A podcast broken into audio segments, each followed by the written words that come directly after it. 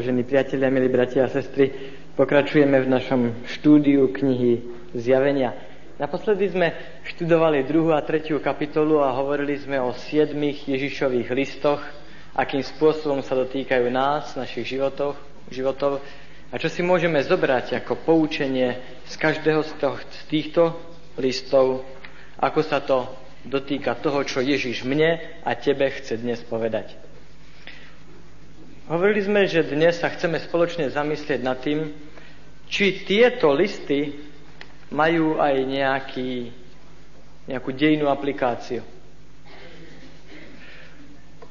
Ako sme si povedali, prvý význam každého listu bol pre ten daný historický zbor. To znamená, ten list v Efeze sa naozaj vzťahoval na veriacich v Efeze. A pamätáte si, ako sme minule rozprávali o liste Laodicei, Filadelfii alebo Sardis, ako sme videli, že tí ľudia, keď dostali tento list, museli povedať, fakt, Ježiš Kristus pozná dobre našu situáciu. A teda je jasné, že prvotná aplikácia toho, čo Ježiš povedal, bolo pre ľudí v danom zbore. Ďalej už vieme, že tá druhá aplikácia toho bolo pre každého. Nie len pre ľudí v Efeze, Filadelfii, Tiatíre, ale pre každého veriaceho, pretože tak ako Apoštol Pavel napísal listy siedmým zborom a máme z nich užitok všetci, tak aj listy Ježišove a Jánove siedmým zborom platia pre každého. Na konci každého listu sme čítali, kto má uši, nech počuje. To znamená, vzťahuje sa to na každého, kto má uši a kto je ochotný počúvať. Pre každého je tam povzbudenie, poučenie. Čítali sme zaslúbenia v každom liste, ktoré sa začínajú slovami kto zvíťazí. Zase, vzťahujú sa len na niektorých ľudí niektorého zboru? Nie, vzťahujú sa na každého, kto zvíťazí nad pokušeniami, ktoré prichádzajú do jeho života. A teda pre každého veriaceho v každej situácii tieto listy sú povzbudením v jeho každodenných situáciách, ťažkostiach. Každý, kto je ochotný počúvať, môže sa nechať osloviť. To tretie, čo nás zaujíma, je, či tieto listy sú adresované aj určitým skupinám alebo dejným obdobiam. Je zaujímavé si všimnúť v knihe Zjavenia, keď vynecháme listy, že potom príde sedem pečatí, ktoré sa začínajú dobou Jánovou a idú až do konca po druhý príchod. Potom si príde sedem trúbení, ktoré sa začínajú dobou Jánovou a pokračujú až po druhý príchod. A preto sa pýtame v zmysle toho, čo bolo už v téme v prvej kapitole, aby ukázal svojim sluhom, čo sa má udiať na skore. A Ježiš Kristus, ktorý príde ako víťaz. Či aj sedem listov sa nesťahuje od doby Ježiša Krista až po druhý príchod. A myslíme, že to tak môžeme povedať, že to je. Prvý dôvod je, ktorý by sme mohli povedať paralely s Danielovou knihou. Až si spomínate, v Danielovej knihe máme druhú kapitolu, siedmu kapitolu, 8 kapitolu a potom ešte príde 11. A v každej kapitole idú dejiny sveta od doby proroka Daniela až po druhý príchod. Druhá kapitola socha, až po druhý príchod. 7. kapitola zvieratá, až po druhý príchod. 8. kapitola zvieratá zo svetine, udalosti až po druhý príchod. Povedali sme si 7 pečatí, 7 trúbení, zjavenie zase od doby Jánovej až po druhý príchod. A to je prvý dôvod, prvý dôkaz toho, že aj 7 listov by sa mali vzťahovať na obdobie od Jánovej doby až po druhý príchod. Druhý dôvod, ktorý môžeme nájsť, je daný v predpovediach. V druhej kapitole vo verši 10. sa hovorí Nič sa neboj toho, čo máš trpieť, hľa diabol uvrhne niektorých z vás do žalára a budete mať súženie za 10 dní. V, vo verši 22 sa hovorí, tej istej kapitole, veriacim v Tiatíre, hľa ja ju hodím na jej lôžko i tých, ktorí cudzoložia s ňou, do veľkého súženia keď neučinia pokánie zo svojich skutkov. A v 3. kapitole verši 10. sa hovorí, pretože si ostríhal moje slovo a ja ťa budem ostríhať a vytrhnem ťa z hodiny pokušenia, ktorá príde na celý svet skúsiť tých, čo bývajú na zemi. Všimnite si, že tu nás sa hovorí o trojitom alebo trojakom prenasledovaní. Pôvodcom toho prvého je Satan a týka sa verných Božích detí. Pôvodcom toho druhého je Pán Boh a týka, a týka sa detí Jezábel. V dôsledku ich odpadnutia budú prechádzať ťažkými životnými situáciami. A to tretie, zjavení 3.10, ukazuje, že na konci, pred druhým príchodom, príde súženie na celý svet, ale že Pán Boh svojich zachráni. A teda Jasne sú v týchto listoch rozlíšené tri typy súženia, ktoré v priebehu dejín rôzni kresťania rôznej doby budú mať. A aj to ukazuje, že toto sa nemôže vzťahovať len na jednotlivých veriacich v určitom zbore, ale že to bude mať širšiu aplikáciu. Ten tretí dôvod vychádza zo zmyslu proroctiev a zo slov pána Ježiša. Evangelium podľa Jána, 13. kapitola, verš 19. Ján 13, 19. Tam sa hovorí, aký zmysel pre nás veriacich majú proroctva. Pán Ježiš hovorí, teraz vám to hovorím, prv ako sa stane, aby keď sa stane, ste verili, že ja som. Pán Ježiš hovorí, že proroctva nie sú dané na to, aby uspokojili našu zvedavosť a túžbu poznať, čo bude v budúcnosti. Ale že proroctvá sú preto, aby keď sa stane, po tom, čo sa veci udiali, aby upevnili našu dôveru v Boha.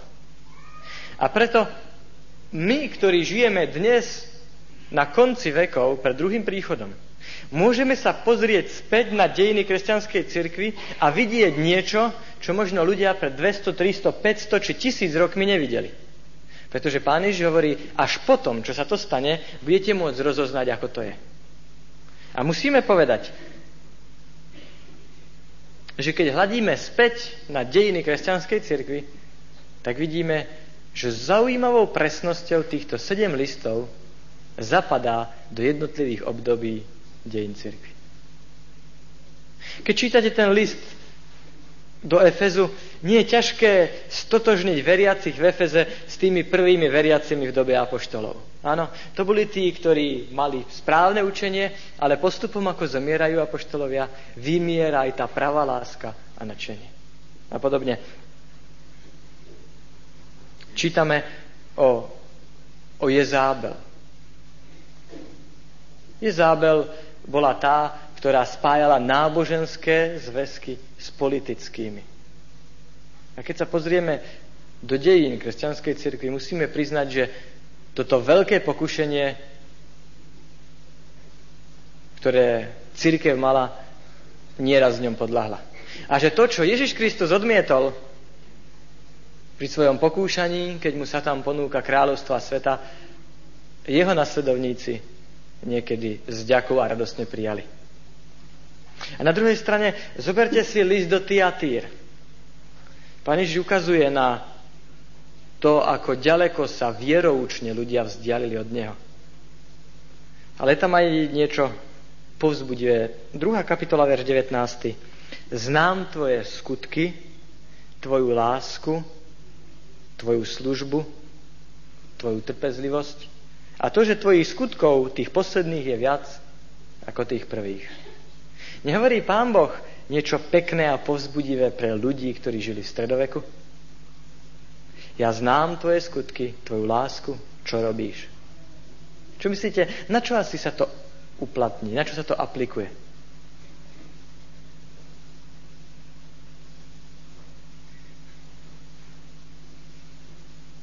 Pán Ježiš ukáže, že aj keď je, čo sa týka učenia, autorita, písma svätého bola odložená stranou, hej, niečo iné bolo nad písmom v ďalších tých veršoch. Ale predsa, povedzte, od, kto vydržiaval nemocnice, sirotince, školy? Kto sa staral o aký taký pokrok a pomoc pre ľudí v tej dobe. Bola to církev.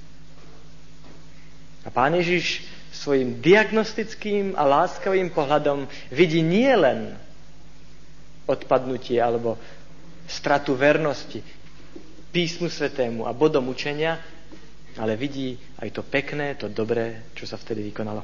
No a tak by sme mohli ísť bod za bodom a vidieť, ako jednotlivé listy sa vzťahujú nielen pre mňa osobne, nielen pre zbory, ale sa môžu vzťahovať aj na dejné obdobia. Ale nikdy nezabudnime, že toto je niečo naviac k osobnému užitku. Toto nie je primárna, prvotná aplikácia týchto posolstiev. Po štvrté, dôvod, prečo tieto listy sa musia stiahovať aj na obdobia kresťanskej cirkvi, od doby Jána až po druhý príchod, nachádzame už v spomínanom texte zjavenie 2.10. Diabol uvrhne niektorých z vás do žalára a budete mať súženie za 10 dní. Tieto slová sa nachádzajú v liste do Smyrny. A sme si hovorili, že áno, bola to pravda, práve v Smyrne bolo krátke, ale intenzívne prenasledovanie, pri ktorom zahynul aj staručký biskup Polikarp. Prenasledovanie, ktoré trvalo len niekoľko dní, ale ktoré bolo veľmi bolestné a kruté.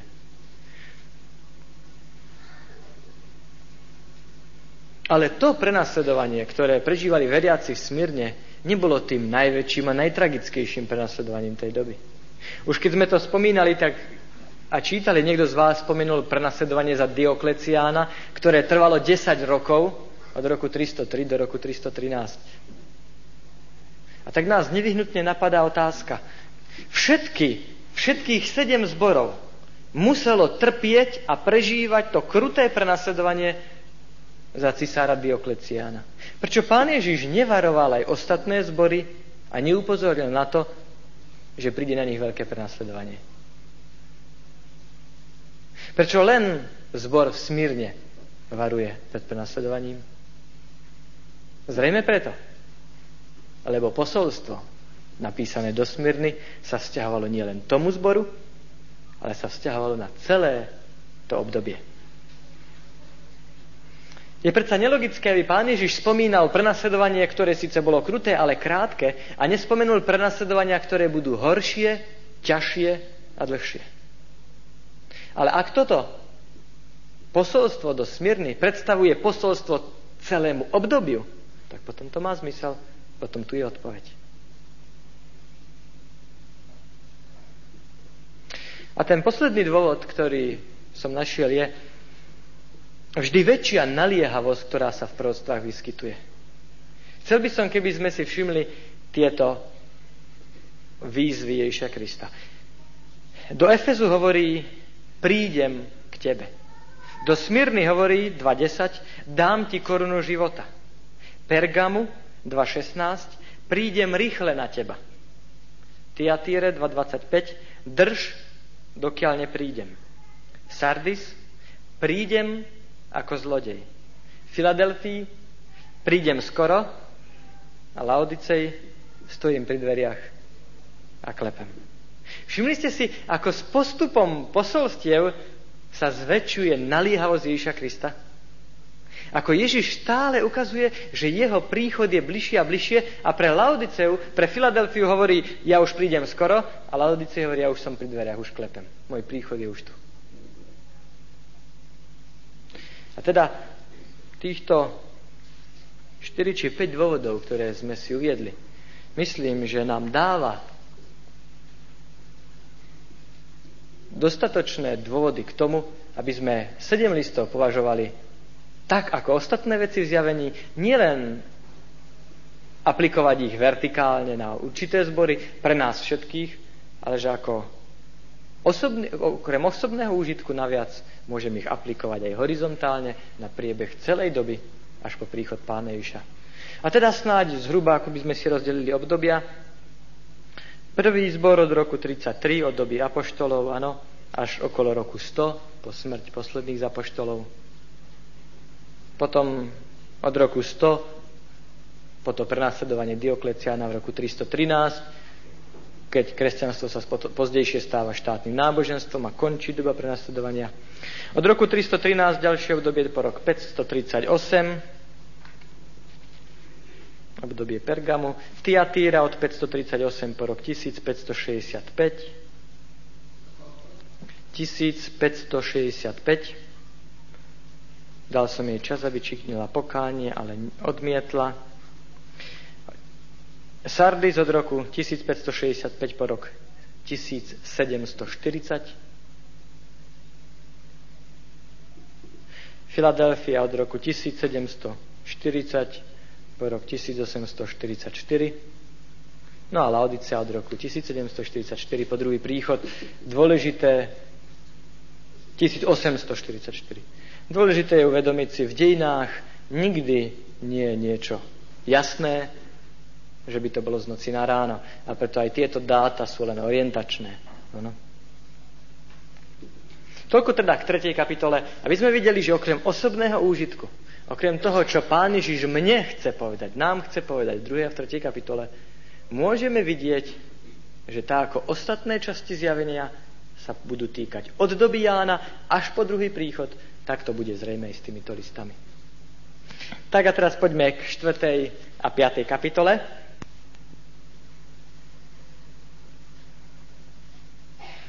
4. a v 5. kapitole získavame pohľad na trón vesmíru. Viete, že trón to bolo vždycky niečo zvláštne. Od obyčajného náčelníka niekde v džungli až po veľkého kráľa obrovskej ríše, každý sa snaží, aby ten jeho trón vypadal tak trochu reprezentačne pôsobivo.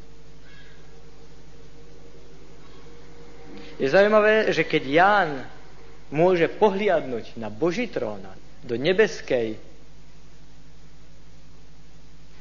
trónnej miestnosti, že tento pohľad ho inšpiruje vďakou, chválou, ale aj úctou.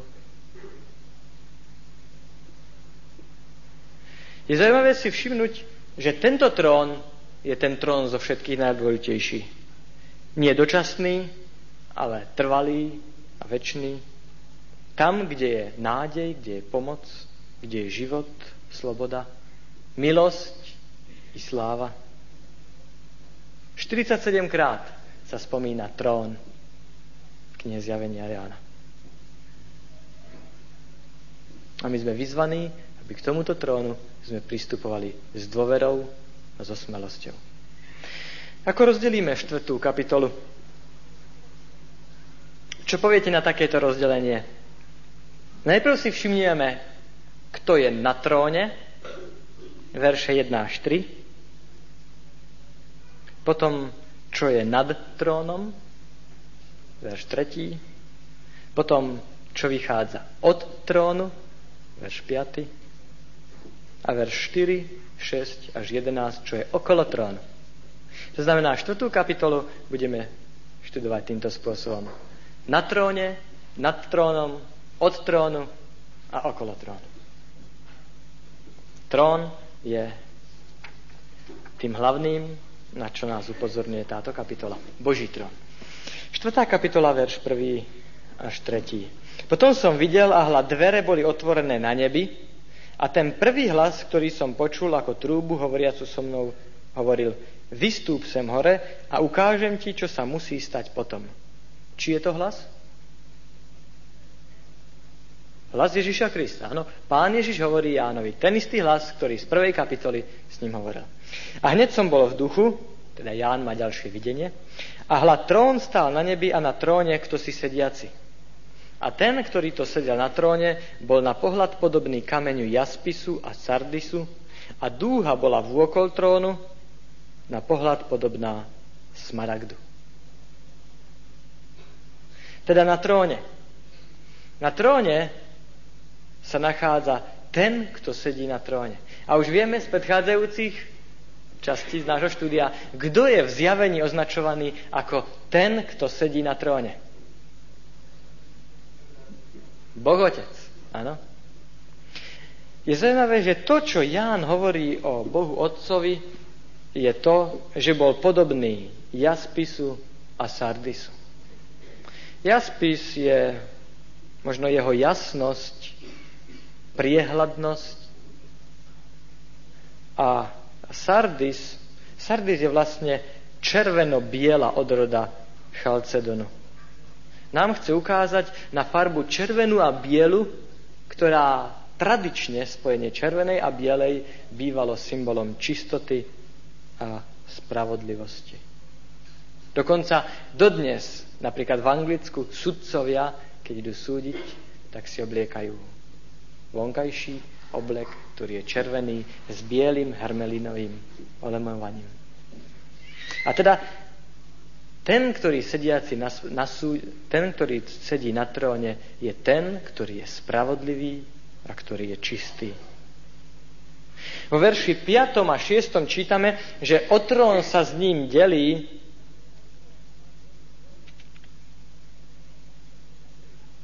v kapitole 5. verš 6 kapitola 5. verš 6. Videl som hla uprostred trónu a tých štyroch živých bytostí uprostred starcov stal baránok ako zabitý, ktorý mal sedem rohov, sedem očí, ktorí sú siedmi duchovia Boží poslaní na celú zem.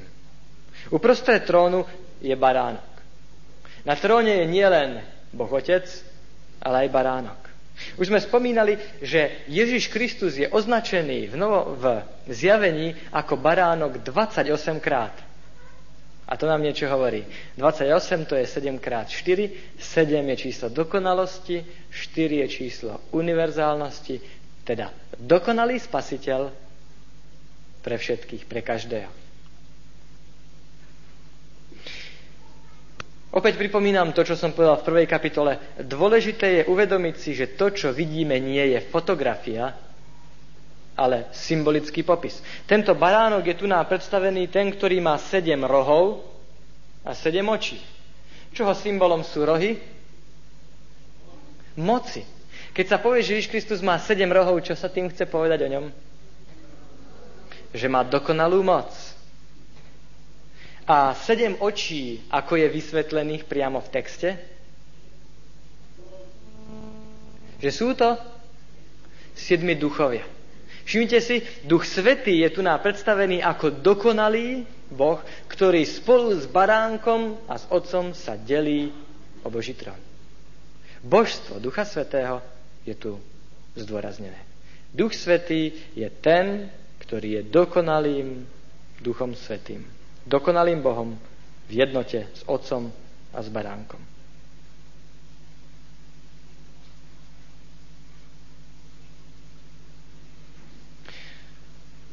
keď zjavenie nazýva Ježiša Krista baránkom, čo nám to musí pripomenúť? Pre Jána, čo to muselo znamenať? Pamätáte si, pri ktorej udalosti Ján prvýkrát videl Ježiša Krista? Kedy? Keď Ján Krstiteľ ukázal svojou rukou hla baránok, Boží, ktorý sníma hriechy sveta. A pýtajme sa, bol Ježiš Kristus vtedy pri krste baránkom? Vyzeral ako baránok? Nie. Vyzerá Ježiš Kristus v nebesiach ako baránok? Nie. Ale to nám chce ukázať na jeho funkciu. Hla baránok Boží, ktorý sníma hriechy sveta. To znamená, jeho zvláštna obetná úloha ako nášho spasiteľa je tu nás dôraznená. Ježiš Kristus je baránkom Božím. To znamená ten, ku ktorému, keď prídeme, on je vždy ochotný odpustiť naše hriechy. Každý, kto príde k tomuto baránkovi, môže mať úžitok z jeho obete prinesenej na kríži. V zjavení je nám predstavený tento baránok vo verši, v 5. kapitole vo verši 5. Hlas víťazil lev z pokolenia Júdov. Všimnite si, čo všetko je vo videní možné. Baránok, ktorý je zároveň lvom. A čo chce povedať tento popis? Lev z pokolenia Júdov. Král zvierat, výborne, a ešte silu. Jeho silu. Symbolom pokolenia Júdovho od dávna bol lev. A teda Ježiš, ktorý podľa telesného rodokmeňa pochádzal z pokolenia Judovho, je tu nám predstavený ako král, ktorý je silný. A nám to hovorí baránok, ktorý je aj lvom. nežný, láskavý, ku ktorému, keď prídeme, vždycky ochotný odpustiť, ale ktorého, keď odmietneme, tak jedného dňa bude pre nás silným a strašným dlhom. Všade v starom zákone a prenesená až do nového zákona je dostatok dôkazov, že každý, kto príde v úprimnej lútosti, pre toho obeť Ježiša Krista je dostatočná na odpustenie všetkých jeho hriechov. A teda na tróne Boh Otec, Boh Syn a Boh Duch Svetý v dokonalej jednote vždy ochotný prijať každého, kto s úprimným, hľadajúcim srdcom príde k ním. Čo máme ďalej nad trónom? Vôkol trónu dúha podobná smaragdu. Dúha je symbolom spolahlivosti. Keď Noé vyšiel z korábu,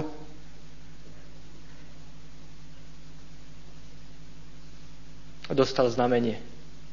Znamenie, ktoré poukazovalo na budúcnosť. Isté, Noé sa nepotreboval, Noé a jeho rodina sa nepotrebovali báť, čo od pána Boha môžu v budúcnosti čakať.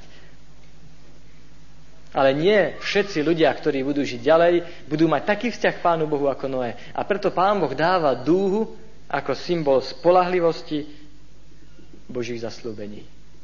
Keď sa podívame na Boží trón, tak sa nám hovorí, na Pána Boha sa dá spolahnuť. Jeho zaslúbenia sú isté a pevné. To, čo Pán Boh povedal, to sa len tak ľahko nezmení. To sa vôbec nezmení. A to nám hovorí, že dúha, ktorá sa objavila, aby uistila svet, že Pán Boh dodrží svoje slovo a nikdy nezničí viacej svet vodou, pre nás znamená, že ak prídeme úprimným srdcom s prozbou odpustenie, Božie zaslúbenia pre nás platia. A teda, ak pán Ježiš hovorí, Ján 3.36, kto verí vo mňa, má väčší život. Čo povieme na toto zaslúbenie? Veríte tomu? Platí tu a teraz pre každého. Všimte si, nie bude mať, ale má väčší život. A snáď, prečo je dúha podobná smaragdu? Smaragd bol drahokam, ktorý bol zelený. Možno na poukázanie okolo, na protiklad červene, ktorá je symbolom spravodlivosti, keď sa vzťahuje na Pána Boha. Je tu na zelená dúha, ktorá ukazuje, že farba stromov, trávy, symbol života.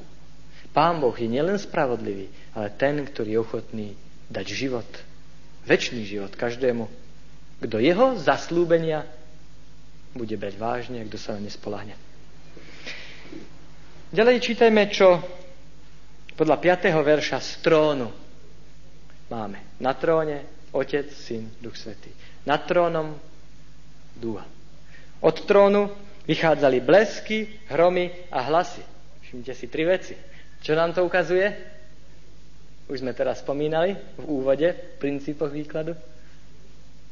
Jednotu. Jednotu božskej osoby. Blesky, hromy, hlasy a pred trónom horelo sedem ohnivých lámp, ktoré sú siedmi duchovia Boží. Všimte si z, opäť zdôraznenie dokonalého božstva Ježiša Krista. Opäť Duch Svetý je spomínaný iným obrazom, obrazom horiacej lampy, ako dokonalý Svetý Boží duch. Pán Boh nás pozýva, aby sme nielen pozreli na Boží trón, ale aj počuli niečo z toho, čo sa tam deje. Nie len videli tú slávu a nádheru, ale aj počuli, čo sa tam odohráva.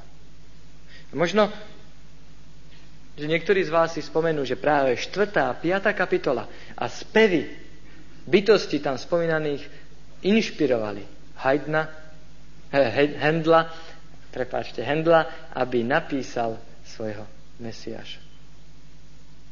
A Hendl sám hovorí, za 23 dní ktorému trvalo napísanie Mesiaša. Hovorí, ako keď som niekedy počul spievať nebeské bytosti. A teda od trónu vychádzajú hromy, blesky, hlasy. Mnohí vykladači hovoria, že to sú symboly pohybujúcich sa anielov. Je tam provoz. Ale pri tom všetkom Pán Boh nie je hluchý na to, čo my mu chceme povedať. Verš 11 hovorí, hoden si, hospodine, Pane náš Bože, vziať slávu, česť i moc, lebo Ty si stvoril všetky veci a pre Tvoju vôľu sú a boli stvorené. Pán Boh chce, aby sme nielen videli, ale niečo okúsili, počuli, zažili z tej bohoslužby, ktorá sa tam odohráva. No a teraz pod verša 4., 6. a ďalej všimnime si, čo bolo okolo trónu.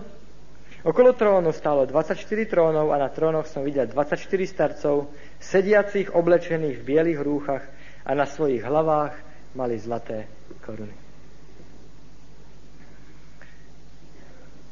Veľa diskuzí, veľa času ľudia venovali tomu, by uvažovali, kto sú títo 24 starci. To prvé, čo spomína Ján, je, že ich je 24. A nám to chce povedať, čo už vieme, že číslo 12, 2x12, je prominentné číslo 7, v 21. a v 22. kapitole, kdekoľvek sa hovorí o Božom kráľovstve. 24 starcov predstavuje kráľovstvo starého a nového zákona. 2x12, Božie kráľovstvo, symbol Božieho zákona. Ján zdôrazňuje ich kvalitu ich identitu, viac ako ich počet.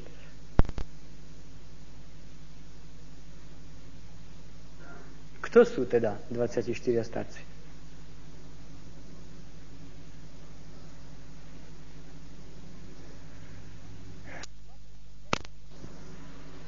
U Matúša v 27. kapitole verši 51 až 53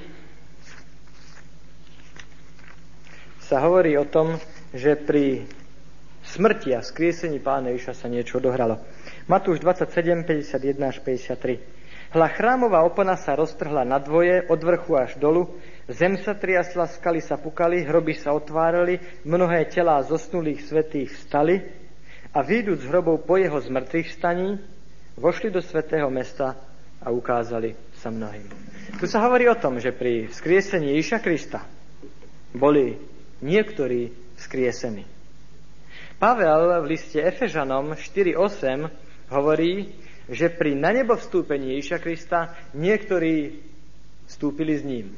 A zrejme tí, ktorí boli pri tomto skriesení, skriesení.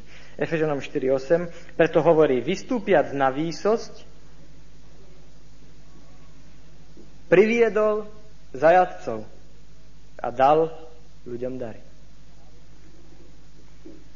A teda zdá sa, že Matúš vidí skriesenie tých zástupcov, Pavel hovorí o ich vstúpení a Ján hovorí o ich posadení na 24 trónov okolo. Teda mnohí vykladači zastávajú názor, že týchto 24 starcov sú práve zástupcovia spomedzi ľudí, ktorí predstavujú kontinuitu medzi starým a novým zákonom. Je dôležité si uvedomiť, že jeden z hlavných oporných textov, a to verš 9, v zjavení 4. kapitole sme opäť verš 9, kde sa hovorí, že spievali novú pieseň a hovorili, hoden si vziať knihu, otvoriť jej pečate, lebo si bol zabitý a vykúpil si nás Bohu svojou krvou každého pokolenia jazyka, ľudu i národa. Učinil si nás, nášmu Bohu, kráľmi a kňazmi a budeme kráľovať na zemi. Najlepšie preklady, a povedal by som najlepšie rukopisy, a mnohé preklady hovoria, nie učinil si nás, ale učinil si ich, ľudí, kráľmi. A teda je iste správnejší preklad ten, ktorý učinil si ich. A preto by som povedal, že niektorí zase tvrdia, že na základe prvej paralipomenom 24.18 tam sa hovorí o tom, že Dávid ustanovil 24 kňazských tried. Prvá paralipomenom 24.18. A je pravda, kňazi neslúžili v chráme vždycky. Mali 24 tried a vždycky jedna trieda slúžila. Viete, že Zachariáš slúžil podľa svojho rozpisu, keď viete čítať Evangelium podľa Lukáša. A pretože o týchto 24 starcoch sa hovorí, že boli tí, ktorí mali kadidelnice a ktorí pomáhajú modlitbám veriacich. Môžeme ich vidieť ako predstaviteľov kňazského úradu, ktorí nám, veriacim, sú veľmi naklonení a priateľskí. A teda, či sú to veriaci z tejto zeme, ľudia z tejto zeme, alebo či sú to nebeské bytosti, v každom prípade sú to priateľské bytosti, ktoré nám pomáhajú v ceste spasenia. Ďalej, čo ešte je vidieť okolo trónu? Pred trónom bolo čosi ako sklené more, podobné kryštálu, Korán, viete, čo je Korán, to je kniha Mohamedánov, nám hovorí, že, keď, že okolo Šalamúnovho trónu, keď sa prichádzalo k Šalamúnovi, takže boli zrkadlá a sklo. A že to vytváralo taký dojem, že dokonca keď kráľovná zo Sáby prichádzala k Šalamúnovi, takže si zdvihla svoje šaty, pretože mala dojem, že kráča po nejakej vode, po nejakej mori. A áno, kráľovia radi svoj trón okrášili sklom a zrkadlami. A tu nás sa nám hovorí, že pred trónom je čosi ako sklené more podobné kryštálu. Skúste si predstaviť apoštola Jána na ostrove Patmos. Ako sám, zahladený do diálky smerom k Efezu, kde sú jeho bratia a sestry, pozoruje západ slnka ako slnko zapadá do mora. Povedzte, ako sa mu muselo toto more javiť pri západe slnka? Ako sklené more zmiešané s ohňom žiariace. Teda chce nám to ukázať na slávu a nádheru toho, čo je v Božej prítomnosti. A keď budeme študovať ďalej v 7. a 15. kapitole, budeme vidieť, že každý z nás na tomto sklenom mori raz môže stať. Pán Boh chce, aby sme tam boli. No a potom čítame, že tam boli štyri živé bytosti, plné očí, spredu i zozadu. Prvá živá bytosť bola podobná lvovi, zjavenie 4, 6, 7. Druhá bola podobná telaťu, tretia bytosť mala tvár ako človek, štvrtá bytosť bola podobná letiacemu orlovi. A každá z nich mala po šiestich krídlach a znútra boli plné očí. Pýtam sa, je to fotografia? Nie. Je to symbol. Ako baránok, ktorý je aj lvom, nie je skutočne prítomný tam, tak takisto aj toto je symbolom. A na čo je to symbolom? Všimnite si, že to už bol Izajáš, ktorý videl serafínov v Božej prítomnosti. Bol to Ezechiel, ktorý pri Božom tróne videl cherubínov. Už Izajáš videl šesť krídel Ezechiel videl plno očí, že tieto obrazy nám niečo chcú povedať.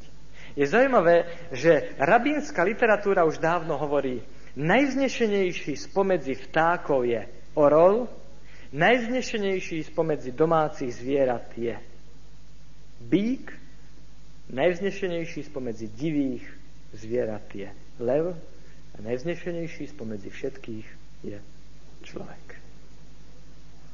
A teda lev, král divých zvierat, je odvážny, smelý, silný. A povedzte, ako lepšie by mohol byť predstavený Ježiš ako lev z pokolenia Júdoho, ktorý odvážne strpel všetky protivenstvá, ktorý sa vydal na cestu kríža a nedal sa ničím odradiť. Bík alebo tela, ako máme v našom preklade. Musíme sa pýtať, čo to znamenalo pre ľudí na Blízkom východe. Nie to, čo to znamená pre nás. Hej? My žijeme v inej dobe a kultúre.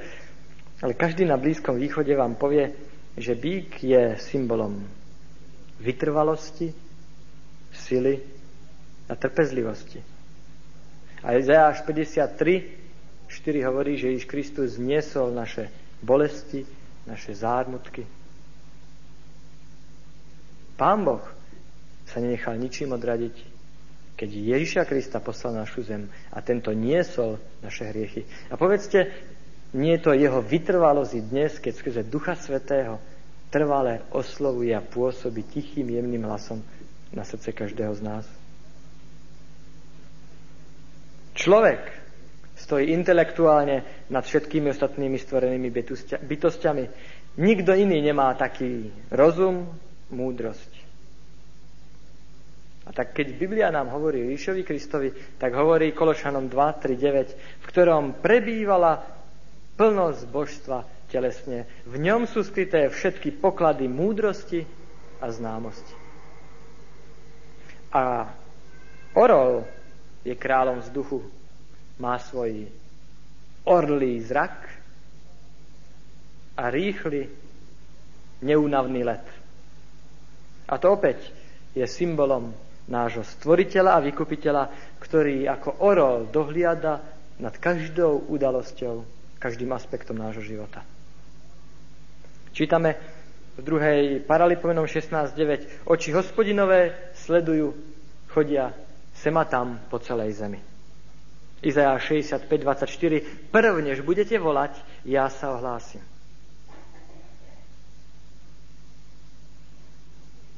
A teda štyri živé bytosti sú podľa mňa štyri erby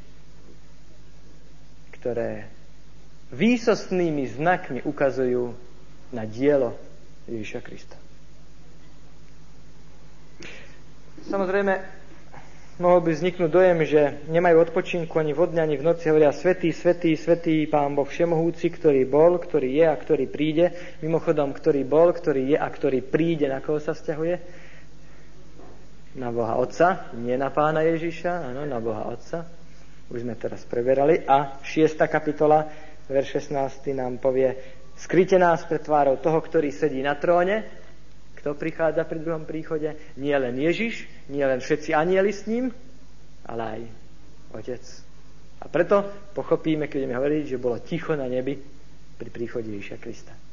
Pretože celé nebo prišlo v ústrety privítať márnotratné deti vracajúce sa domov.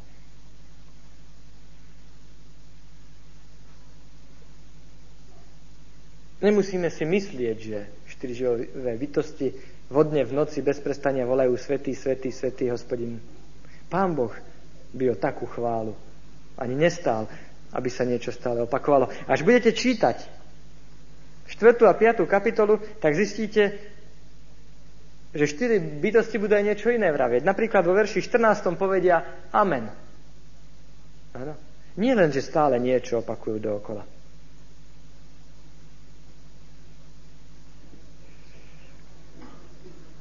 Vo verši 8 a 9 spievajú novú pieseň spolu s 24 stárcami.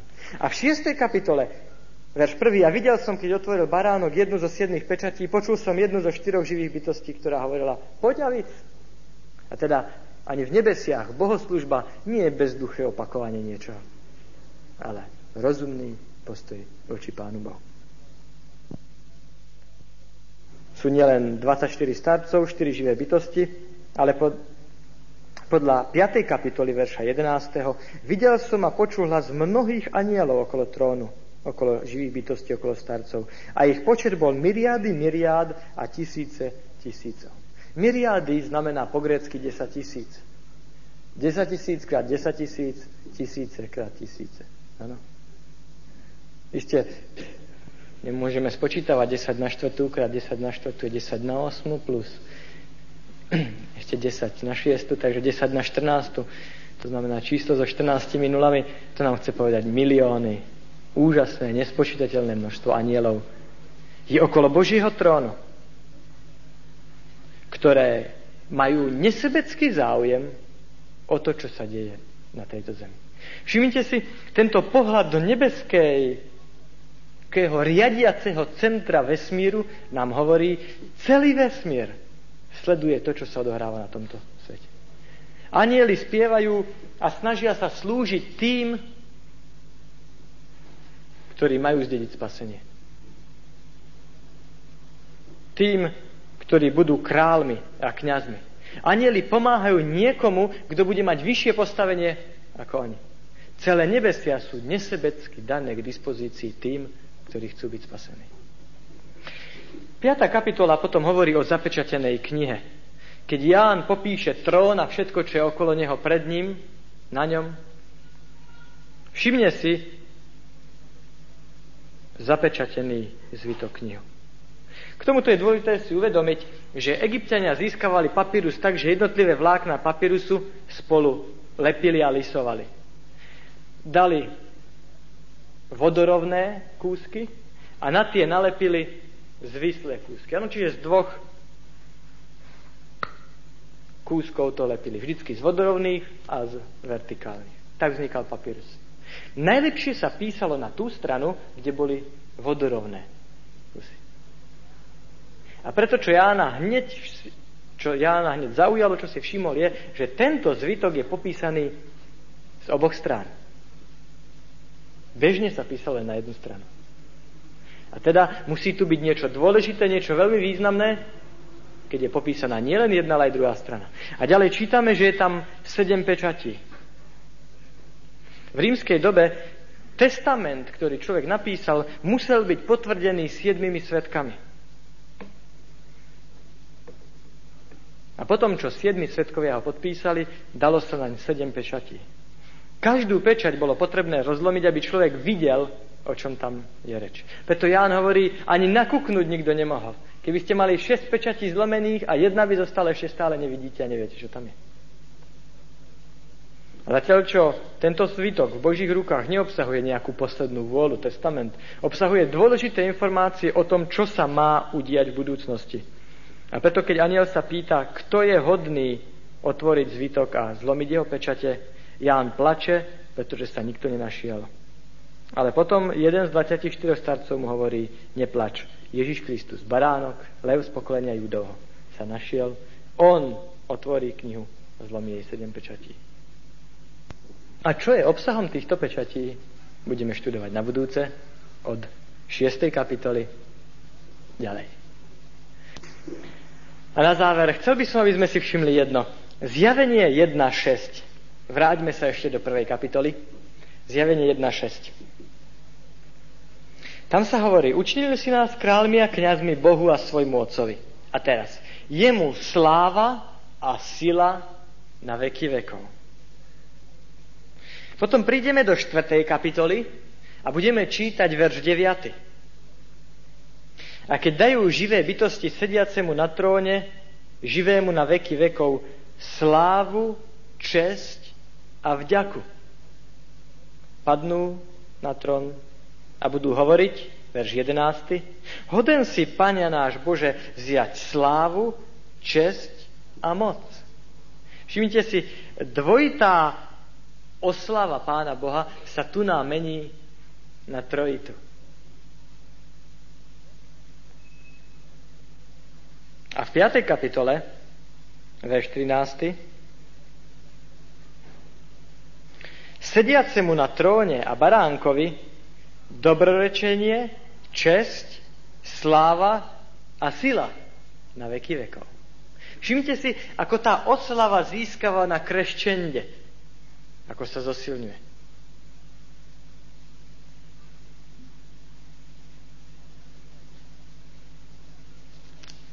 A teraz všimnime si verš 12. Hovorili veľkým hlasom, hoden je baránok ten zabitý vziať moc, bohatstvo, múdrosť, vládu, česť, slávu a dobrorečenie. Koľko ich je? Sedem.